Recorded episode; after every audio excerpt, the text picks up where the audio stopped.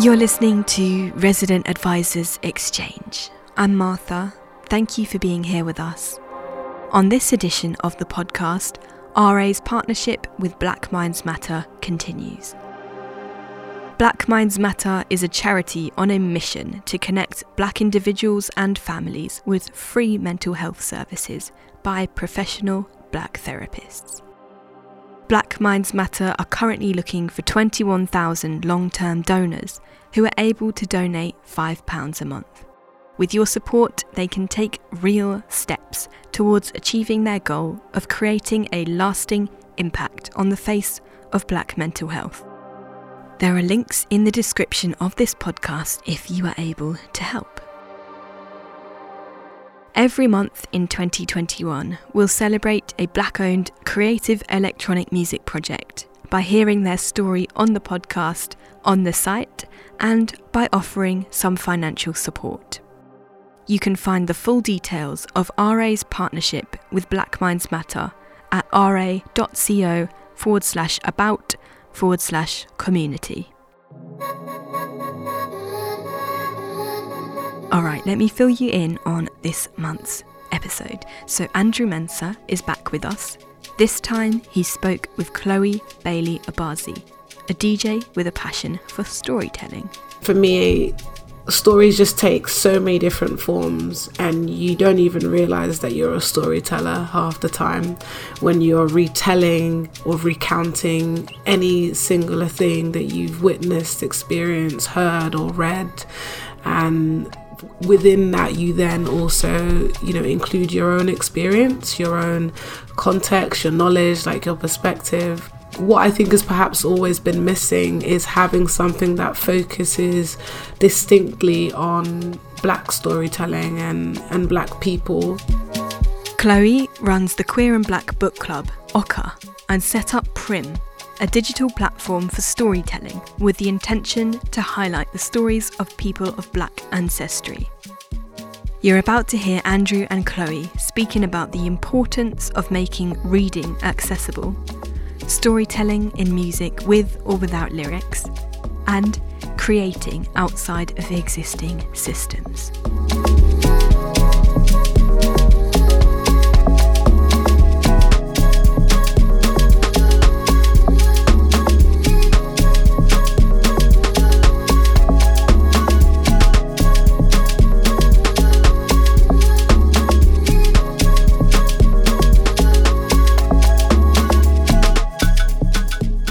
Joining me, Chloe. Um, so, Chloe is the founder of the queer black uh, storytelling platform called Prim. I'll let her. I mean, that was obviously a very, very uh, watered down uh, description description of what the the platform actually is, but I know I just won't do it any justice. And um, this is exactly what this uh, interview is for. Um, but um, I'll let her kind of like explain it in a second. But yeah, this is another episode of RA um, in collaboration with Black Minds Matter. Um, so yeah, thanks for joining me, Chloe. How are you today? I'm doing very well, thank you. It's lovely to finally meet you. Yeah, you too. thanks for joining me today.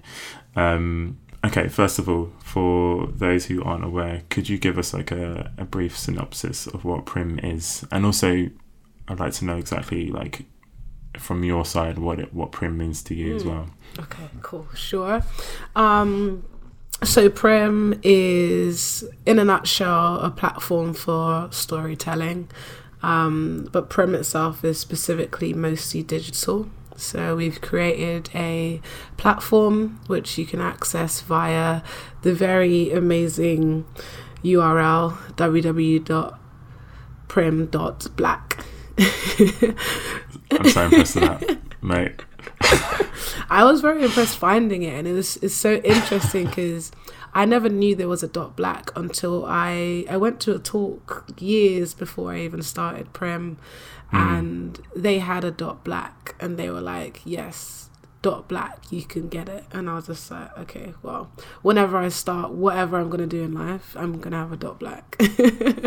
Yes um, yes. so it works really well. But um, mm-hmm. ultimately Prim is dedicated to educating and connecting and documenting, um, and of course, sharing the myriad of black stories, um, experiences, and you know, our words that we use to ultimately tell our stories. We really want to create um, more and more archivable moments. We want there mm-hmm. to be a space that focuses on um, allowing people to express themselves and also a space where people can come and enjoy the the, the varying ways that we express ourselves. Um, and aside from that, you know, our goal is really just to create a space where African, Caribbean, and Afro Latinx at the moment is a focus. Um, you know, those those stories from those you know people are hmm. accessible mm. to everyone. Um, and mm-hmm. we do that by creating a author's catalog, um, by having written stories, video readings, films, documentaries, photography. You know, more and more will come as we sort of evolve as people um, and we discover mm. new and more ways of expressing ourselves creatively. But yeah, it's very much about having a space that's dedicated to black storytelling in all the mediums that we use. So yeah. Mm-hmm. Yeah, man, it's amazing. Like I I still like distinctly remember when our mutual friend Yo-Yo um, was telling me about mm. it and I just remember thinking like in the moment like it, it felt so similar just from the description and just that it kind of like felt so right mm. that and it was weird that something like this it felt like it should have already existed. Literally. Do you know what yeah, I mean? Yeah. There's something. It was something about it, um, and I think it's also because like storytelling is such a, a natural like human pastime. Entirely. It's just like so ubiquitous. Like when you think about it, it's like everything we do is storytelling, Every right? Day, yeah. Um, so it's like it's if for me, I guess for me, it feel it feels like it's also like almost like an extension of like what a group of friends will be mm. doing like when they meet up. Do you know what I mean? Yeah, literally. I think it's. I mean, for me, stories just take so many different forms and you don't even realize that you're a storyteller half the time when you're retelling or recounting any singular thing that you've witnessed experienced heard or read and within that you then also you know include your own experience your own context your knowledge like your perspective it all starts to come out through that um and yeah i mean i think what I think has perhaps always been missing is having something that focuses distinctly on black storytelling and, and black people. Um, and the other part of that is black British people because I feel like we so often become overshadowed by literally the US. Mm-hmm. like there's yeah. there's actually no one else. Um, mm. and you know that experience of black British people just too often is lost and where it does exist it exists purely from a musical standpoint which I absolutely completely am for but even mm-hmm. musicians and even music is inspired by written stories, by films, by documentaries, by videos. Um, and we also have, you know, scores of creatives that are not necessarily trying to create music or focus on sound specifically. So, how do mm-hmm. we create a space that envelopes all of that? Um, mm-hmm. And yeah, I hope that like Prim becomes that thing. Um, yeah. yeah. Was there? I mean, I know you had the um, your book club, uh, which I guess was the the precursor. But yeah. what was the?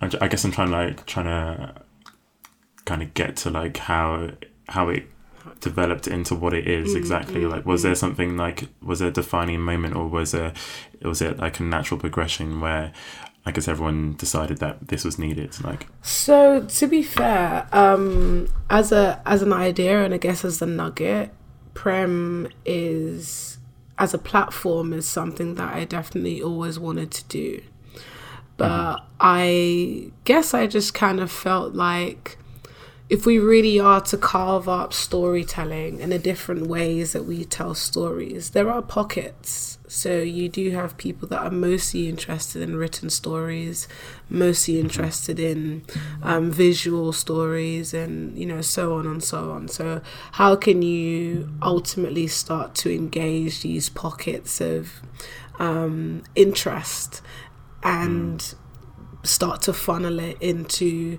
a way that broadens those the focus of those who only like written stories to also have a focus on art and music and mm. um, audio books, for example. So, mm-hmm. and I feel like starting with the book club, the key for that was reading is almost always our base. Like, that is always the starting point.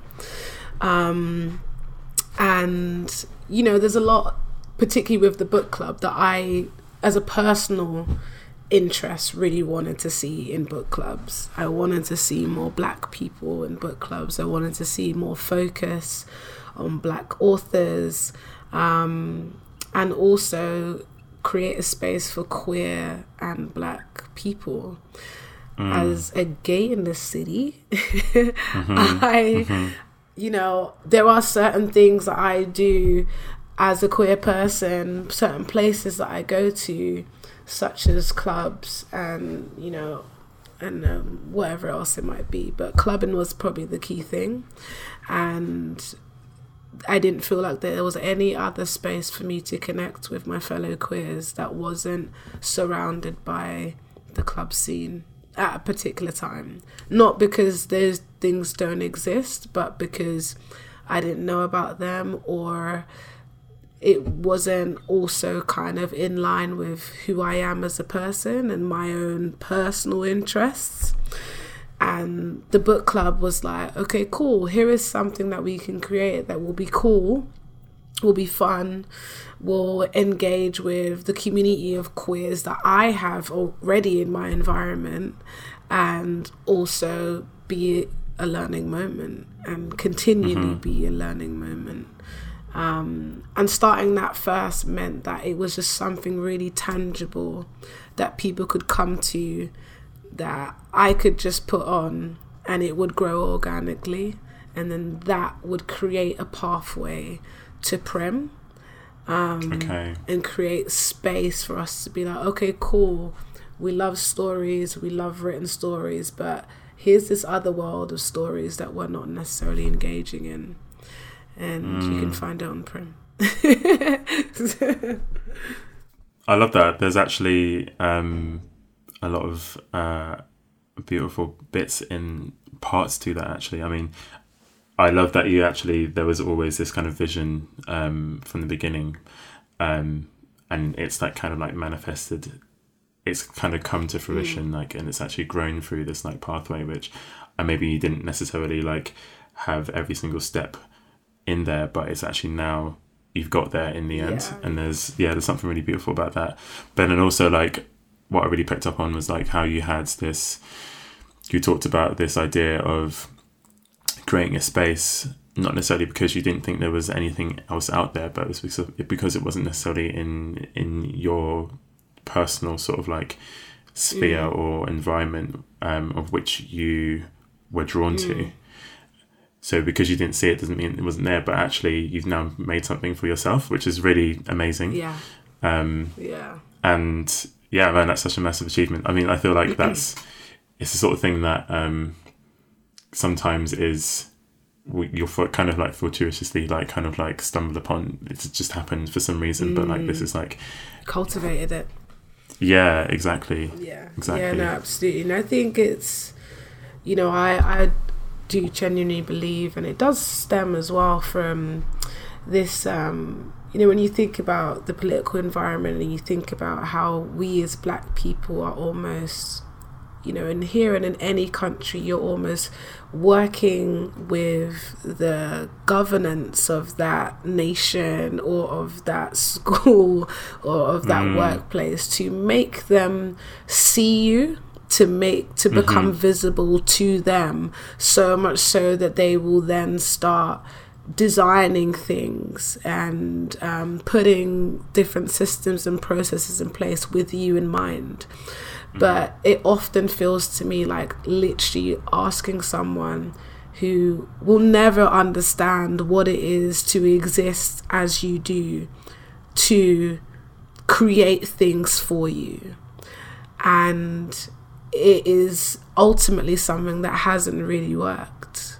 There's been, you know, this reform and different things that have changed, but actually, what you really want is to completely remove that layer of wanting them to create something for you and Yeah. create it yourself. And then they will have to adapt and adjust in order to be included in what you've hmm. created. Because mm-hmm.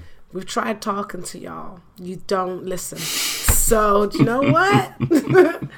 I'm gonna do what I want to do, and I'm gonna wait for you to get on board because Yeah.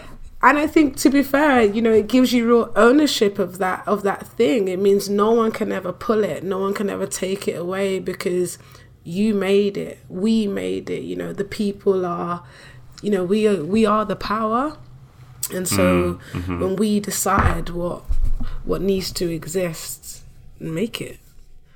Yeah, definitely. States, you know. Yeah. I guess like um it's funny like you kind of talk about um kind of waiting for them to catch up. Do you I feel like actually in a way also like Prim has also had quite a, a rapid ascension as well. Um at least in in the sense like when I first found out about you and then and started reading around I saw like your name was like in a few places where I was like, Oh actually this is like this is quite big. It's actually it's crazy when when I look at the features that Prim has existed in, and even you know myself, I'm just like, wow, that's that is kind of crazy. Yeah, yeah. Do you feel like you're almost, in a way, potent? Well, not potentially, but in a way, you're you're almost kind of catching up with that as well, like that. Almost, um,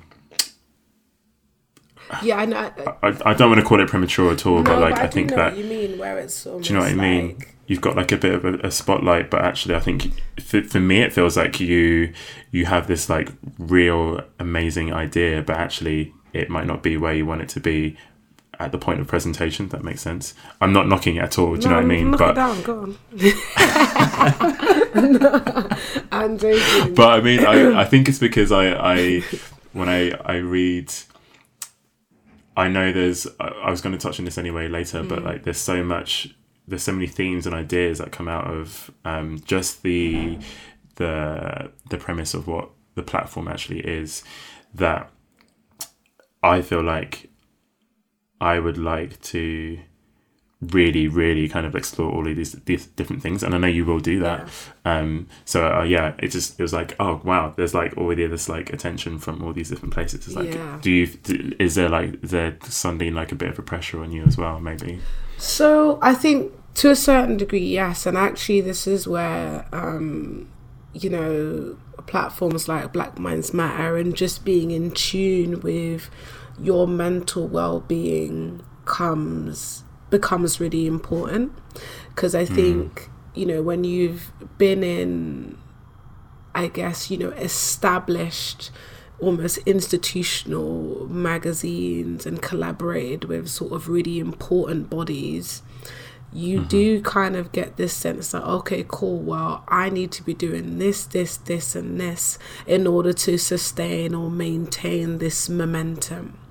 And mm-hmm. that for me can then feel short term Yeah. because if you don't create the foundations, if you don't ensure that your systems, um, in terms of business, is truly strong, then it's not going to be sustainable. And I'm not here for Prim to not be sustainable, regardless of whether I exist as a part of Prim in any capacity for 10, 20 years it is something that I want to exist for 10, 20 years. So I have to work in a way that ultimately sets us up for that.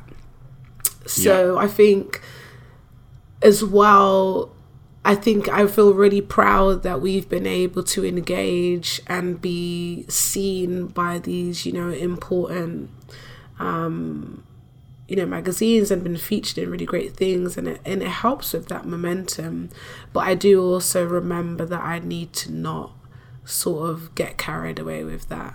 That doesn't mean that I now need to rush beyond my plan or do anything in a way that takes away from the primary agenda, which is to create a space for my community where they can feel seen, supported, where they can share their stories, and where it can be archived.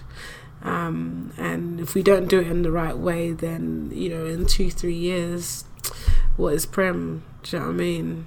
Yeah, yeah, completely. Yeah. And actually, I think it's so refreshing to hear you say that because I think that there, I think what's really great is that because you have had this um, attention, it's really nice because you've actually got, I don't know, there's like, there's a bit of like, I think it, it shows that there people appreciate the the importance of what the platform is, or at least it kind of like gives people um, a sense of like there is something coming. that makes sense. But I, what's really refreshing is what about what you said is that actually that doesn't mean that actually you should change the path, like you should change the pace at all. Yeah. Because actually, as you say, like doing it the right way is the only way. Do you know what I mean? Otherwise, like you're going to fall. Yeah, literally. And you know, then you take yeah. on too much, and you can't, um, you know, see through projects in the best way. Like, I still have a full time job, and you know, mm. that's my main bread. So it needs to be maintained until until I'm in a position where I don't necessarily need it anymore. Um, yeah. But yeah, it is really a tough balance because also, even within myself, I'm like, I just want to do this. Like, I just want to mm. be able mm. to focus on Prim and other sort of personal interest projects. But, you know, sustainability in terms of my finance, my well being, my actual ability to commit to things time wise um, and my health. You know, be out here trying to find the eighth day. It's not healthy. Man, I hear it you. doesn't work. Like I don't know. My voice no. is gone. I think my voice might sound a bit cute on this because I'm a bit husky right now because of my cold. but yeah, like you know, when you're run down, what can you really? Achieve in the way that you want it when you're not operating at your optimum you're not able to be as productive as you want to be. Exactly. Yeah. Yeah i think it's it's the healthy the healthy uh, route you've taken and i think that's the only way you should go. You shouldn't ever feel pressure to do anything Absolutely. more yeah. And i mean what has the uh, response been like so far from from the community as well um, do you know what? Just largely really positive. I think that you know the the space that it creates is one that just shows you know the value of um, black people, of black British people, of our creativity, um, and I think most importantly, I want to make sure that you know whatever I'm doing whatever Prim is doing, our focus is being able to pay people. I mm-hmm. don't mm really believe in voluntary work. I did a lot of voluntary work when I was younger. mm Um, mm-hmm. But I think as a society, we're past that. We're, we're really, really, truly past volunteering. Um, we're really past sort of unpaid work experience and all that stuff. I want to make sure that people are paid for what they create um, and also beyond that, not being sort of a force that is judging people's work, like not creating yeah. a space where there is a hierarchy around what you create. There's always room for people to develop, but Prim is not going to be the one to say this is worth existing on our platform and this is not. Obviously, if something is very clearly um, you know, against, I guess, community, has anything that's ultimately working to just doesn't have the right tone i guess. You know we don't want to create harm and we don't want to create a create room for people to create harm. But i think you know all of our stories are valid. Every single way we choose to share them is valid.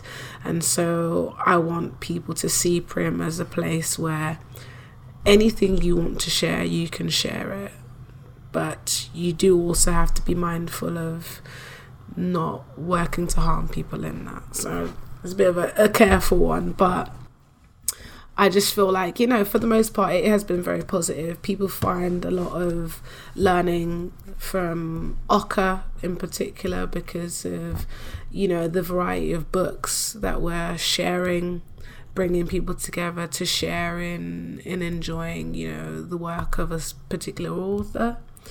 Um, and also, you know, our author's catalogue, we, you know, went through months of doing research into, you know, country by country black authors. And we got, a, I guess, a database now of over 700 plus authors, all of black ancestry as far as we can check. mm-hmm, but, mm-hmm. and I mm-hmm. think that for me is probably our most powerful thing because it is about ensuring that we know who these creators are and we're not just fed the same 10 20 people on black history month like all love to chimamanda and Deadman, but that's not all we have you know yeah.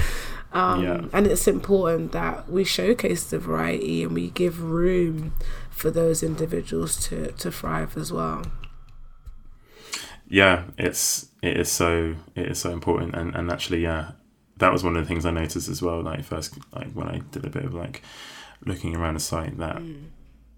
archive um, is like so impressive. It's very extensive and like just so many names. I just didn't realize there were so many. Why?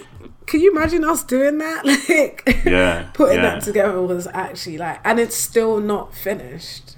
Mm-hmm. Like, there's still more names that I need to you know put actually onto the platform um, and yeah and it's, it's ever growing because there's more and more authors coming out every every month you know every year.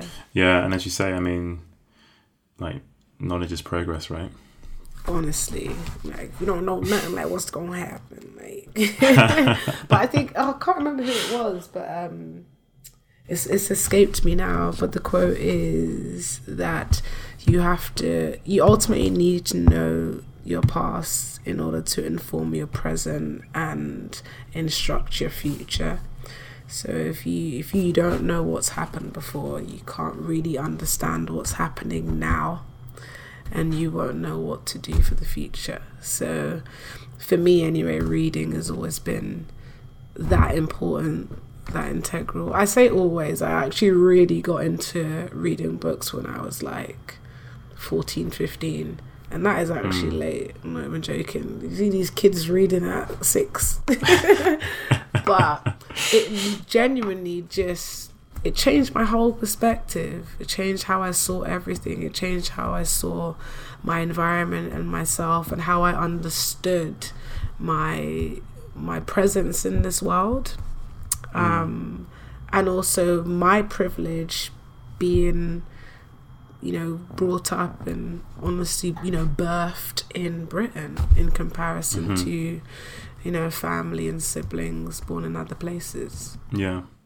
I think, um, yeah, like actually, since you kind of got on, gone onto that, like, it kind of leads quite nicely onto this whole idea of mental health. And I feel like actually, when we come to talk about mental health a lot of the time, at least in the conversations that I've had with people around me, um, with people of color at least, I know that a lot of the conversation that kind of comes to mind um, is about identity and is about like knowing yourself as a person. And I feel like actually this is something which really, which really tweaked me when I fa- was reading about Prim and how there was such a a close sort of like relationship between like thinking about what conversations come up when it comes to like mental health and then and what storytelling is doing. Like there's a, such a close relationship mm. there.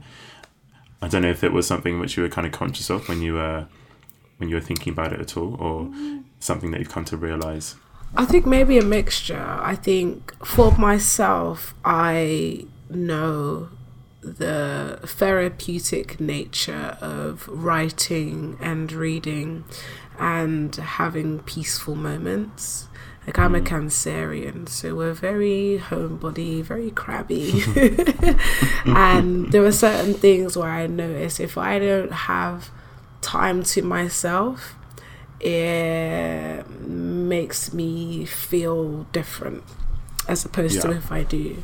So I definitely understood that from my perspective, and I understood that from you know my friends who you know all have different creative outlets and those creative outlets do more than it just being like I'm really good artist and I like doing this thing it's taking time for yourself independently to concentrate, focus, muse, whatever it might be. And when you're not able to do that, you see the difference because of what, what, yeah. what whatever is happening. You know, whether you're stressed over, you know, your finances or a job, or you're working too hard on this job, so you can't do this, you know, creative practice that you really enjoy. All of it contributes to you know yourself and your sense of self, and I feel like I definitely knew that with writing, and one of the reasons why, with Oka especially, I was like, how can I ultimately make sure that for those who perhaps can't, some people cannot be still enough to read or they don't enjoy the practice of reading. So, how do you engage those individuals because ultimately what they're going to gain from engaging in this story is going to be beneficial on many mm. levels. Mm. And mm-hmm. you do that by creating other ways to engage in stories. So, my first thing was to reach out to Audible UK and be like, can you give me access to free audiobooks? Like, flat out that mm. way, whatever story we're reading, at least there's always going to be an audiobook option. And they said yes. Boom. So now we've got that. So there's always an audiobook. Nine times out of ten, depending on the book, because some books don't have the audiobook, but yeah, there's always access to free audiobook. That's amazing. Exactly. Secondly, mm. making sure that we will purchase books for anyone who can't, for any reason, afford to buy a book. So, taking mm. away the anxiety or the stress of having to pay for a book, because that mm-hmm. also has an impact on anyone's mental well being. And you don't want anyone to feel like they cannot enjoy this space engage in this form of storytelling because of financial worries. And mm-hmm. I think those two things in particular just makes it a much more inclusive space and reduces already any mental strain over accessing this story. Mm-hmm. Um, some people, it's not that they don't like to read, it's that, you know, they struggle to read um, it could be time, it could be dyslexia, it could be just, yeah, being able to be still. Um, and that audio component, and even just the sensory impact of audio will, mm-hmm. you know, be positive and enriching, unless the person mm. reading it is like butchering it, in which case I don't know what to say. But I think those are really positive aspects of um, I guess, finding other ways to touch on um, people's mental well being by removing yeah. any barriers. Um, so that was, I think, those two things were always very front of mind because yeah, I just think that what you're going to unlock from these stories, you want to make sure that there's nothing that ultimately prevents a person other than the fact that they choose not to engage in it. Because yeah. that yeah. exists. But if you have full choice, you have full choice. You're not mm-hmm. making a decision based on money. You're not making a decision based on um, not being able to read or finding it difficult to read because there's an alternative. Um, mm-hmm. So I mm-hmm. think that's always quite important. Um, yeah. And yeah, I'd say that those two things are definitely front of mind for me. Mm, okay, okay. And uh, I guess then, does, does, has that come from a place where I guess I, I want to know like why do you think those were always something things which were important to you? Oh, As where you. have you come from a place of like actually experiencing, experiencing that myself, yeah. difficulty? Yeah. Um, I think for me, it's so one of my sib- my siblings, um, he has quite severe dyslexia, so mm-hmm. he was never really able to engage in reading in the way that the rest of us were. And I really have always felt like that has been quite stifling for him. Um, and something that would make him very frustrated. It, you know, made him, I would say, even, you know, more aggressive. Um, mm. And particularly in his communication, it meant that it was different um, and recognizing that in him um, and other people that you know exist in my environment. I used to actually work in I worked in Parliament for a few years, um, mm-hmm. and I also used to work for an organisation called Citizens UK way back when, mostly working with like vulnerable young people and. Mm-hmm and there are just so many things that contribute to why people can't um, engage in things that are going to be nourishing and nurturing mm. and educational and so when i'm thinking about what i'm doing with prim and what we're doing with oka it's how can we make sure that we are not creating a space that is elitist that is ultimately not really fully inclusive. Mm-hmm. And these are those things, like, you know, eliminating those barriers because of what I'm aware of through contacts with people personally, because of what I'm aware of through my environment, and also just my understanding of, you know, our society and how little care is given or shown to people who genuinely struggle to read. yeah. Like, even now, you know, you still see schools that don't have enough of, you know, audio, enough auditory options mm-hmm. for kids who literally struggle to read, you know? And the value mm-hmm. in reading is just it's un, just untold, you know. I love um that you have actually you've got this um so you you started off with the story um sorry the book club which obviously is about reading as we've we've gone over um you talked about how you've you've moved or created access for people who don't necessarily um, see reading as their as a thing they, they can do or they can enjoy because they can't they can't sit still. But you've also um, introduced other mediums as well of storytelling. What was the significance of um, adding these to the sort of like the mix? Um, yeah, I mean, I think it's again just being aware that storytelling takes many forms. Mm-hmm. If I'm going to create, you know, a platform, we could very well just make it only about the written written content. Like we could really do that. But when we're also thinking about what's missing, you know, what is missing in our society that creates an avenue for all black creatives and all black storytellers to be seen. Mm. Um, I even in in my world, you know, I have people that are digital creators making 3D shapes on screen mm. through a hell of a lot of coding. I could mm. never do it. Mm-hmm. But I see the value in watching, you know, a t- two, three minute video of a digital being and the story that comes out of that as a result of their culture, as a result of their learning.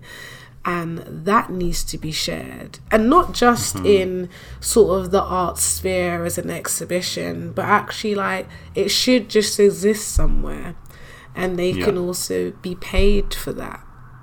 Mm-hmm. So it's also about creating a space where we generate regular revenue for all um, all the different types of, of all the different mediums that we use for storytelling because that's another thing. I feel like writers are great you know and uh, but i think they get a, quite a bit of support too. There's, a there's a lot of focus sometimes on writers and even then that is still really saturated that is still really hard and you break it down even more to people who are mostly working in sound or people who are mostly working in audio people who are Yeah. working in music people who are doing digital creations that people still don't really entirely understand and doesn't always fit into things like they can't do a I don't know a spoken word night for example um yeah. they can't do live shows in the way that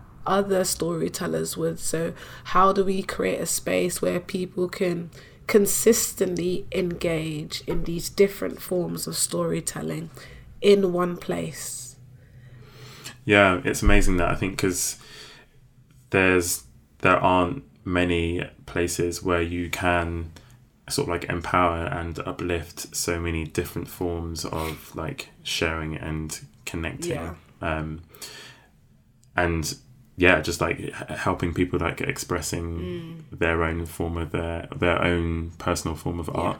yeah Um, like you said, like yeah, there's obviously there are people who are doing coding who are making like these images or who are doing some obscure like sound design Yeah, yeah. um which links to some sort of like I don't know like obviously not dancing it but do you know what I mean there's like yeah, so many different ways people like express themselves and like yeah absolutely it's such an amazing way of actually like presenting and capturing and having all these things in, in one space Yeah, and I mean also, you know, I think the only thing that, you know, really comes to mind that that does that and also does that really well is YouTube.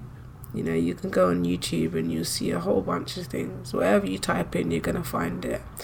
But Mm. we want someone that's dedicated to to black people, um, someone that's dedicated to uplifting them and isn't, you know, pinned on likes and views and that sort of hierarchical creation of hmm this is number one, this is top. It's not about that. It's about Yeah. people being able to express themselves and about the rest of us being able to engage in it. Yeah. And so um, I just kind of want to go back slightly as well. At the beginning, you talked about the the book club story and Prim being a way of forming another space outside of the club Yeah.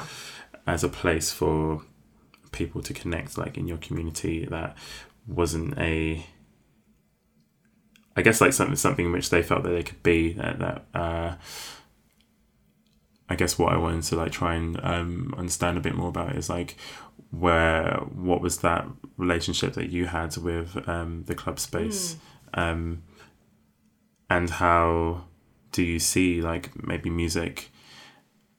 I guess like infiltrating a bit more of what you do with Prim. Yeah, absolutely. I mean, the club space has just been integral to my identity. Like, I feel like when I really started to show out, like when I really started to go out, that's where I mm-hmm. really know, okay, cool, this is K. Like, this is what. This is what Chloe looks like. Like this is what you enjoy. This is what um you know this is this is the space you want to be in this is where you feel like you can be your most your full self Yeah. um i feel like the you know partying clubbing and engaging in music uh in particular really was that you know that founding moment for me mm-hmm. um, in a way that I hadn't experienced before. And so I feel like it has a quality that is just it breathes community music mm. like that's just what it does it's the most um it's the most shareable thing you know mm-hmm. i it's, it's so hard to put into words sometimes what the impact is but there are certain times where i will be listening to certain songs and like the percussion or the bass or the way the beat comes in literally gives me shivers. Like yeah. you feel yeah. it in your entire heart and i'm just like no no no no. Mm-hmm. are you really? Like there's certain songs and you just know that it's just like yeah you know when you're sweating and you're dancing and you've got your friend with you your friends around you. It is um extremely uplifting. You know, it's, yeah. it's, it's extremely powerful. Um, but at the same time, what I did feel was that what also happens in that when you are in those spaces, there are certain things that you will inevitably do and certain connections you may not make. Um, sure. And it's things like where you come to a point where you feel like, okay, cool whenever I'm surrounded by my queer community in this sort of high joy, high intense moment, there is alcohol around, there is loud mm-hmm. music, it is dark. there mm. are loads of people all the time, and you never really get to talk to a variety of people and get to know them. You know, you know sure. them in the club space, and there are people I would have no idea what they do like I don't know their life, but I know that I will see them at every party and they will see me too. But we don't actually know each other. Um, and then you start to realize that it's not enough. And I think the pandemic really showed that. You know, we started Oka pre pandemic, but our last session was um, February 2020 in person. And like just from the start of Oka, I think we had like 50 people in that session. That's a book club. Like there's really only so much, uh, so many people that you can really have at a book club. Certainly in any book club that I've seen, like that's a lot of people to have in one space sharing. That is that's amazing. Talking about books you know? Mm-hmm. and half of the room has not read the book half of the room has. And i love that. Like i love the fact that people would come to this book club even when they hadn't read the book because it was just showing you that what people are really and truly coming for is the opportunity to learn but the opportunity to connect with their community um, and those are really powerful things. And people make friends there you know friends that you know you hadn't met this person but you met them at a book club and now you're like busy mates. Love it. Um, but i feel like yeah it just really opened up my thinking that you have to have an alternative. I really believe in choice and options. If you only have the club as the queer community, then you only have the club. But you can have the club, you can have a book club, you can have exhibition spaces, you can have workshops, you can have everything that every other community has in multitudes. You know, not there just being like, we are the only queer and black book club. I want to see more. I want to see them doing things differently because then you open up room for collaboration. You open up room to learn more, to meet more people. Um, and yeah, but you know, music is just so important and so integral. And I'm also a DJ and I'd always wanted to DJ, but never really just did it. And ever since, it's just been incredible. Like discovering music, discovering new genres, discovering music that is very much a part of my heritage. And like loving house music and understanding now when you really want to look at the etymology of house music where it really derives from it's literally in my blood. Like that is why i love it because when i think about calypso or high life and all the different sounds like william onyeabor is like i couldn't that's synth you know? Like i couldn't even believe or fathom it when I stumbled on his work and so many people that are Nigerian like me that are incredible musicians, even gospel music, just my entire heart, like always loved it. And it's like thinking about all these different forms of music and how much storytelling exists in all of that. Like whether the song has words or not, the story that is running through it is literally telling me who I am sometimes, telling me where I've come from. It will transport me to a place where I'm in a canteen in Manor Park pumping mm-hmm. Dizzee Rascal. like it's just do you know what I mean? Like and you're just like, whoa like every time. Um, yeah. And so I think it's really important for Prim to really be able to capture that and hone in on that. So the platform will have sound and we've got, you know, some music videos that have been sent to us. And this is not to say that those music videos don't exist elsewhere. It's just to be like, these are important and these are specifically made with you know black people in mind and they have a story that that is running through them that we need to take notice of. Mm-hmm. so yeah. I did actually um listen to uh a piece on there by sophia harari. Oh my babe.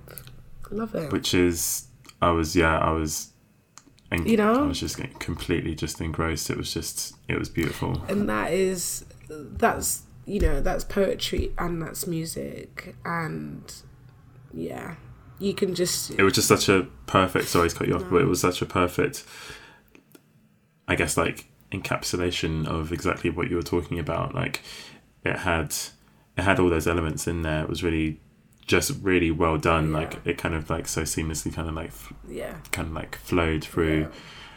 Her poetry, yeah. it brought in her music. She had then was like I guess like kind of riffing mm. um, in different like vocal forms. Yeah. yeah, yeah, yeah, and it's just like giving room to things like that. That is, you know, even for her, it's experimental. You know, she mm. enjoys sharing her story through poetic song and mm-hmm. having it backed with a musical element just adds to the energy. And we, um, you know, Oka, we did an erotic reading night um, uh, at the end of 2019, December. Mm-hmm.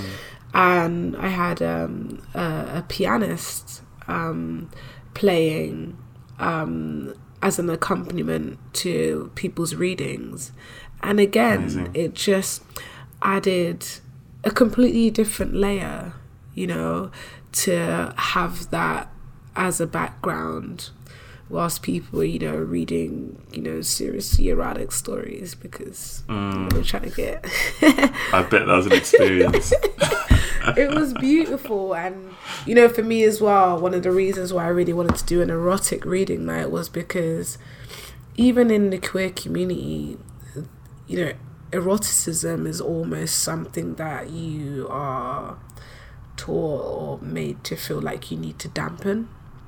Mm. No one wants to really okay. discuss the erotic and you mm-hmm. know really talk about what it is to engage in what I call sometimes same-sex love or queer love and um, all the different forms. And mm-hmm. I think it's really important that we just you know, as always, normalize everything we do because it is normal, you know. Completely. Yeah, and that is something I've really appreciated, like just mm. listening and reading um, all of the stories that you've got mm. so far on the site. Those those are the definitely really positive themes that that come up like self love, like queer Yeah. love, black love, and empowerment. Like just very amazing. I'm amazingly positive. Mm. Like messages, which I just found myself like sitting there and just like smiling the whole time. It's like It's good. Yes. Yeah, and I, and I think we should be saying this to ourselves. we should, and and Yeah. also I think, especially where you know, I guess race and blackness is concerned, you don't always want it to be entirely focused on there being like this really clear sort of activist or political message. It's actually just about us existing, doing what we love and enjoy, and that in itself being radical, that being revolutionary, that being political because no matter what we even as black people do, someone's going to politicize it somewhere. But you know, we don't have to always focus solely on that, even for our own mental state. Like we don't Mm. have to and shouldn't have to focus um, so much on on everything that ultimately isn't positively serving us. Yeah, yeah, and I, I think it, it kind of kind of comes back to like kind of what I, I kind of touched on earlier. This like this idea of identity being such a big part of like the way we think about ourselves and and how that really affects our our mental health. Like this very much like I mean, at least this was like your the love the, the love letters, which I think were very much focused on that. But like this idea of um, self love and black love are things that they very much like combat this this I, I guess like very easy cycle of like negative thought that can come from like feeling not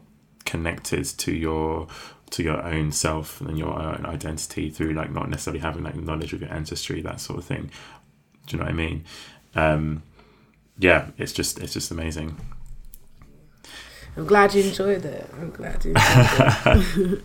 of course of course.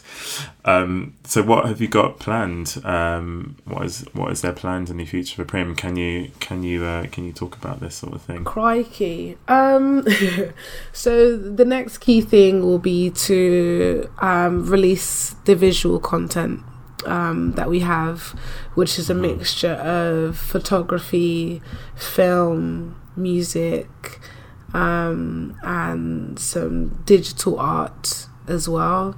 So, in the process of aligning all of that, making sure everything has subtitles and sound is all good and really clear, um, just to make sure that we're not inadvertently excluding anyone from accessing that content.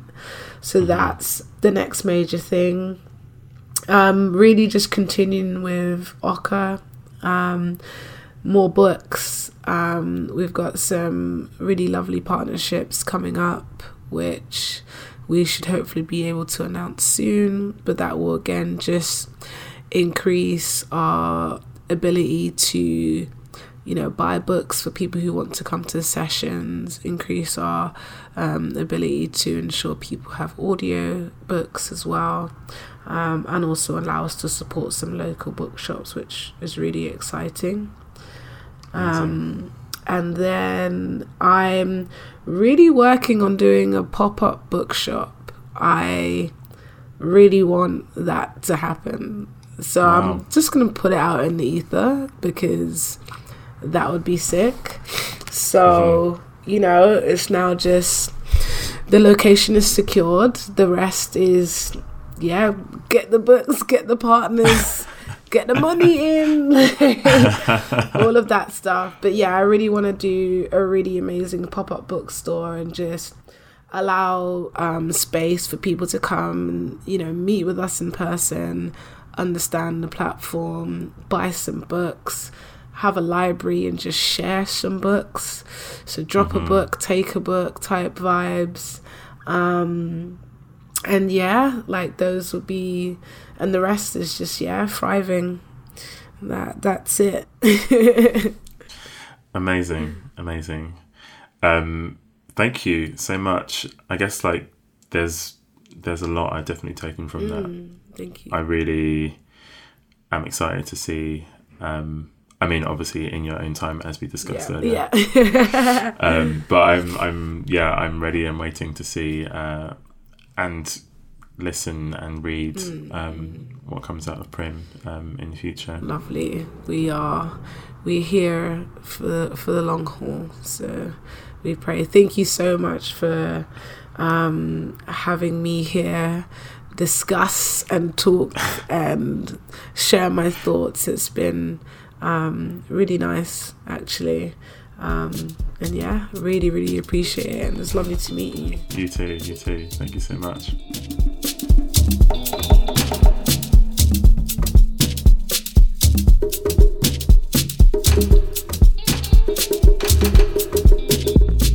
Thank you for listening to RA's Exchange with Chloe Bailey Abazi and Andrew Metzer. Black Minds Matter are currently looking for 21,000 long term donors who are able to donate £5 a month. With your support, they can take real steps towards achieving their goal of creating a lasting impact on the face of black mental health. There are links in the description of this podcast if you're able to help. I will be back with a new episode for you next week. Until then, our full archive is available for you to take in, and if you find something that you love, please leave us a review in Apple Podcasts, as it helps get our stories to more ears.